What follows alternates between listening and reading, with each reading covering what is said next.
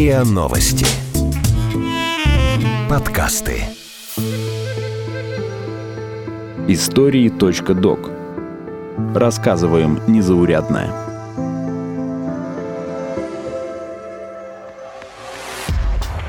Продам любую базу данных. Недорого. Сколько стоит узнать о нас все? Все. Пробьем все перемещения граждан России. Самолетом, поездом, автобусом. Полное досье на человека, паспортные данные, декларация о доходах, судимости.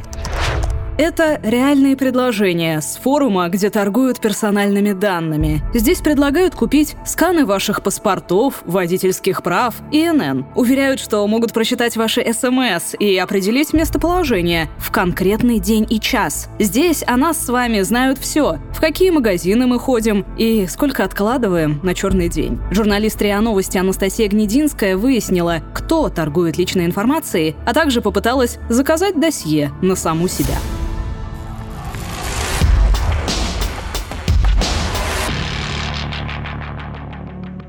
Виктория Лунина – многодетная мама. Работает шеф-поваром в детском саду, живет в Сургуте. В июне прошлого года она случайно узнала, что является еще и предпринимателем. На Викторию Лунину мошенники записали 5 фирм и 2 микрокредита. У меня по строительству идет продажа леса, автомобили, продажа автомобилей, алкогольно-розничная, тоже там что продажа. Там, которые адреса указаны по фирмам, странные какие-то там помещения, корпус, комната. Ну, я, соответственно, через Вагис посмотрела адреса. Это вообще пустыри какие-то. Плюс ко всему, выяснилось, что у нее есть долг по микрозаймам. Виктория обратилась в местную налоговую службу, чтобы узнать, откуда взялся долг. Ей сообщили, что сведений о задолженности у них нет. При этом приставы наложили арест на ее машину. Потом у меня еще всплыли микрозаймы тоже. А сколько? Я оформляла. Но сейчас на данный момент у меня висит их два штуки. Один на сумму 122 тысячи, а второй на сумму 46 тысяч. И вот получается, что который на 122 тысячи, их наложили арест на машину. Вот откуда я и узнала, что у меня есть микрозайм. Мы не можем ее продать. Мы на ней ездим, но продать мы ее не можем. Ну, нужно долго погасить. Я, я написала там в приставах, что как бы я не брала это все. Ну, они говорят, у нас есть судебное решение, мы ничего не можем сделать. И также в УВД писала я тоже про это. УВД у меня вообще год молчит уже, вообще никак не реагирует. В соцсетях с ней связался человек, представился оператором налоговой службы, сообщил, что ей нужно срочно приехать в Москву и закрыть пять фирм, учредителем которых она числится. Но сначала нужно оплатить налоги – 512 тысяч рублей. Незнакомцу она, конечно же, не поверила это вы узнали, вот это вот вам человек связался и сказал, что нужно ехать в Москву, закрывать да. фирму. Это год назад еще было, да? Угу, в июне 18-го. Я говорю, а что у нас, говорю, как сотрудники налоговой службы, говорю, в социальной сети, говорю, контакт, говорю, это все, говорю, пишут, что ли? Как-то, говорю, наверное, письменное извещение должно мне прийти. Он говорит, нет, я вам сейчас скину повестку. Я говорю, в смысле скините вы мне повестку? Но он мне фотографии повестки прислал якобы меня на допрос вызывают.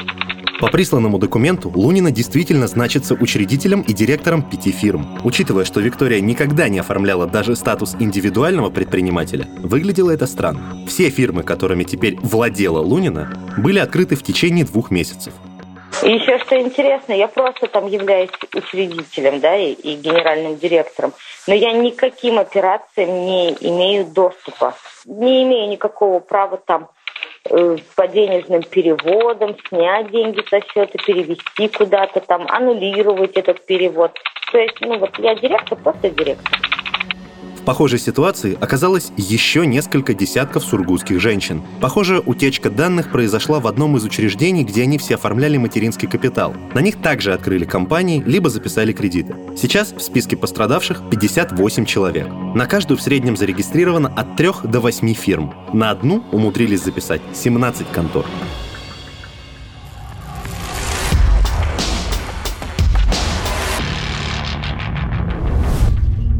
Теневом сегменте интернета на продаже сведений о паспортах, ИНН, правах недвижимости реальных людей зарабатывают много денег. Занимаются сбором информации под заказ рядовые сотрудники сотовых компаний, банков, чиновники низшего звена, то есть те, у кого есть доступ к персональным данным. Журналист Анастасия Гнединская попробовала добыть данные своего же паспорта. Зашла на сайт, где предлагают эти услуги, и написала продавцу в Телеграме. Паспорт сколько будет стоить пробить? Полторы. Только серию и номер присылаете? Нет, полное досье. Адреса регистрации, загранник, если есть, заявление о замене, форма 1П, все фото. Работаем с базой Роспаспорт. А если информации не окажется, вернете деньги? Если паспорт существует, в нашей базе он окажется. На следующее утро ей прислали файл, озаглавленный «Досье». Там есть сведения обо всех ее паспортах, все фото из федеральной базы данных, даже заполненная ее рукой форма 1П, которая, по идее, должна храниться только в отделе по вопросам миграции. Что-то еще нужно? Передвижение пробить или, может, доступ к камере наблюдения на подъезде? Достаточно найти нужное сообщество во ВКонтакте, и ссылка переносит прямиком на сайт. Здесь торгуют любыми сведениями о человеке. Точнее, связывают заказчика и продавца. Дальнейшая передача информации происходит в анонимных мессенджерах. Паспортные данные и номер телефона – это самое безобидное из рекламируемых услуг. Еще предлагают информацию о любых банковских операциях. Могут узнать о судимости, задолженности по налогам. Пробивают по системе поток, где хранятся все данные об автомобиле. Марка, модели, госномер, фото, адрес фиксирующей камеры, направление движения дата и время фиксации. А это уже предложение с другого ресурса.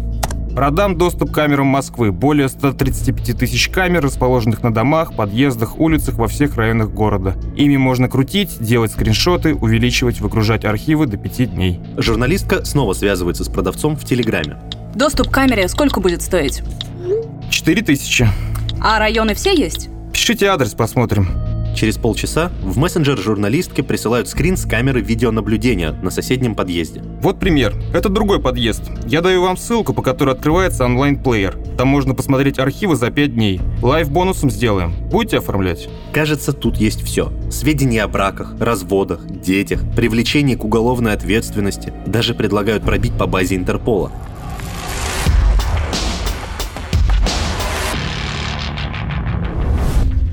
Специалист по защите организации от утечек информации Ашот Аганесян не сомневается в том, что все данные кибермошенникам поставляют инсайдеры из банков, сотовых компаний, колл-центров. Не зря в крупных российских банках сотрудникам запрещено фотографировать экраны рабочих компьютеров. Все это делается, безусловно, при помощи сотрудников, инсайдеров, которые получают за это, там, я так понимаю, какой-то процент. Причем небольшой, судя по уголовным делам, там очень небольшие деньги они зарабатывают. Исполнителей продавцы ищут на тех же теневых форумах. Типичная вакансия выглядит так. Ищу работников банков. Интересуют дебетовые карты, сканы паспортов. Диалог начинаем с названия банка и ваших возможностей в нем. Видимо, Анна из Саранска откликнулась на похожее предложение. Она работала в офисе продаж одного из мобильных операторов. Но так как с работы на тот момент Анна уже уволилась, помочь она попросила бывшего коллегу Анатолия. В течение нескольких месяцев он передавал Анне реквизиты документов и сведения о счетах абонентов. За комплект предприимчивая девушка платила коллеге 200 рублей. Перепродавала данные уже за 500. В результате такого сотрудничества Анатолий заработал 15 тысяч рублей. Анна в несколько раз больше. Об их деятельности узнали сотрудники ФСБ. В итоге обоих приговорили к условным срокам. Анатолию дали год и 7 месяцев, Анне год и 4. Персональными данными торгуют не только клерки из салонов сотовой связи, но и чиновники. Так, в декабре 2018-го осудили бывшего специалиста отдела технической защиты информации мэрии Кургана Александра Грибанова. Грибанов имел доступ к базам данных физических лиц. Среди них были, например, избиратель, обращение граждан, очереди в детские сады, перепланировка и перевод жилых помещений в нежилые. Согласно приговору, Грибанов скопировал информацию, создал свою базу, доступ к которой продавал за символическую плату в полторы-две тысячи рублей. К слову, среди клиентов Грибанова были и коллекторские агентства. Аганесян однажды попробовал добыть информацию о себе из базы данных. Я что делал? Я, естественно, с анонимной симки с Телеграма обращался, платил им Тогда это было, по-моему, там 4 4,5 тысячи. Это 18 год был. И предоставлял имя, фамилию, отчество и год рождения. Им, на самом деле, чем больше информации предоставишь, тем точнее. И они присылают. Можно за три месяца, можно там за полгода. А смысл дальше? Как можно вот, ну, каждый кейс давайте отдельно Как я понимаю, вот тут история такая, что основные потребители вот этих услуг – это всякие частные детективы, которые занимаются конкретным человеком. Кстати говоря, не так давно какого-то частного детектива привлекли, я писал про него. Обвинительный приговор частному детективу, признанному виновным по 272, неправомерный доступ, ну, естественно. Он, используя доверительные отношения с сотрудниками областного МВД, неоднократно получал доступ. Причем они ему за компьютер пускали с базой. Вот что это было. Со своих клиентов детектив получал по 3000 рублей за собранные из базы данные. Штраф в размере 150 тысяч рублей.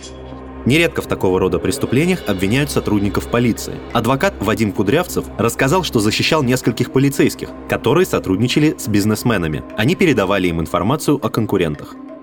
А что за данные они предоставляли? Как получилось? И кому? Например, э, сотовые компании, сотрудники полиции могут брать у них информацию только по решению суда.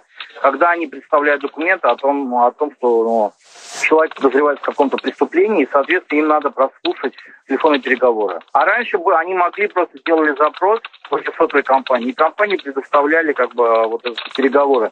Ну и, соответственно, сотрудники часто были случаи, не часто, а как бы были случаи, когда они злоупотребляли, как правило, в этих случаях обвинения предъявляют по части 2 статьи 137 УК РФ «Нарушение неприкосновенности частной жизни, совершенное лицом с использованием своего служебного положения». Максимальная санкция по этой статье предусматривает лишение свободы на срок до двух лет, но, как правило, всем дают условно сотрудники правоохранительных органов, они, они сразу вину признают, они это э, преступление не относят к категории тяжкие.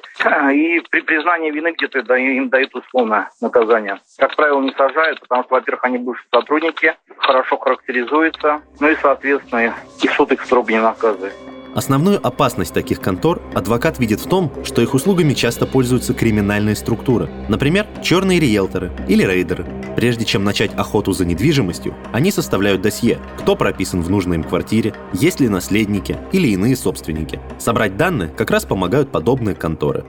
А кто еще может, как на ваш взгляд, использовать? Ну, понятно, что там проверить э, верность жены ну, мужа. Потом очень много используют мошеннических компаний, которые, знаете, навязывают криминальные услуги. Вот у меня были уголовные дела, когда покупают вот эти базы данных телефонами, ну и навязывают свои криминальные услуги. Но в основном это пенсионеры. Обзванивают, предлагают им какие-нибудь юридические услуги, медицинские услуги какие-нибудь. И они, соответственно, покупают эту базу данных там, пенсионеров или там жителей определенного района, где они начинают специализироваться, да, там, и начинают весь район отрабатывать. И если ну, это база, например, медицинского учреждения, соответственно, там больные астмой, то есть можно им предлагать вот, вот этот ну, левый препарат, который там ну, позволяет лечиться. Нужно знать, что уголовная ответственность ждет не только продавцов данных, но и покупателей. Их действия также относятся к первой части статьи 137. Если информации о человеке нет у полиции, ее обещают выкрасть у сотовых операторов. Предлагают определить геолокацию абонента, передать любому желающему распечатку ваших смс. Подобная услуга стоит минимум 160 тысяч рублей. Но, как предполагает Аганесян, даже столь подробная подноготная вряд ли привлечет мошенников. Скорее, это комплект для желающих разобраться в супружеских изменах. А вот счетами в банках счетах, открытыми на чужое имя без ведома человека, преступники могут заинтересоваться. Они регистрируют э, всякие счета. Это для обнала, я так понимаю, используется, чтобы кучу счетов открыть с карточками на левых людей, а потом обналичивать деньги через банкоматы. Потому что есть достаточно много предложений, открытых счетов различных банков. Когда ты им платишь, они тебе по почте присылают конверт, симка с привязанным интернет-банком, а вот как раз копию паспорта человека, копию договора с этим человеком. Это как бы полный комплект, только не на тебя. Для такой махинации, конечно, нужно иметь связи в банке, чтобы спокойно обойти службу безопасности и предоставить данные на оформление карты не на себя, а на другого человека. Единственное, если потом обнаружат, что с этой карты снимают слишком много и слишком часто, банк может заподозрить неладное. Хорошо, значит, заводят на мое имя, на да, мои паспортные данные. В каком-то региональном да? отделении где-то откроют счет, выдадут карточку этому человеку, и да. все, потом он продаст. Продаст, предположим, мне. Я по почте там, биткоинами заплачу этому человеку деньги, по почте получу конверт с карточкой, сим-картой, с пин-кодом, с договором, с вашими паспортными данными. Но это будет все равно карточка, то есть она будет пустая, на ней не будет Конечно, денег. конечно, конечно, она будет абсолютно пустая. После чего я буду на нее скидывать какие-то свои черные деньги, предположим, которые я там зарабатываю на чем-то черном, да, и буду ходить к банкомату и снимать их. То Ага. есть будет выглядеть для всех систем, для государства, для банка, что снимаете вы, но вы, не- вы об этом даже не знаете. И если потом какие-то там претензии возникнут, они придут к вам, а не ко мне. Я вообще тут никак не засвечен. Видимо, в Сургуте на декретниц оформили подставные фирмы примерно так же. По словам Аганесяна, единственное, что пока еще не предлагают на черном рынке, это пин-коды к картам конкретных людей.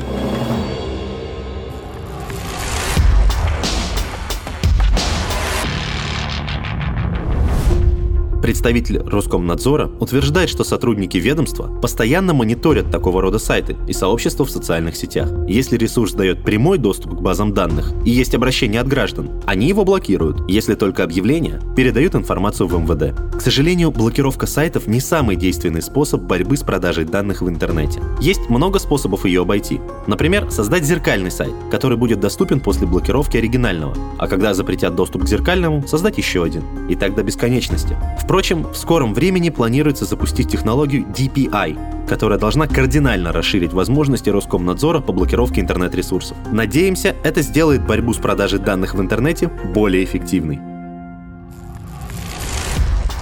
Вы слушали эпизод подкаста «Истории.док». Эпизод подготовила Софья Архангельская. Голос эпизода Игорь Кривицкий. Звукорежиссер Андрей Темнов.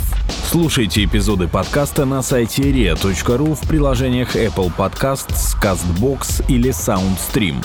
Комментируйте и делитесь с друзьями.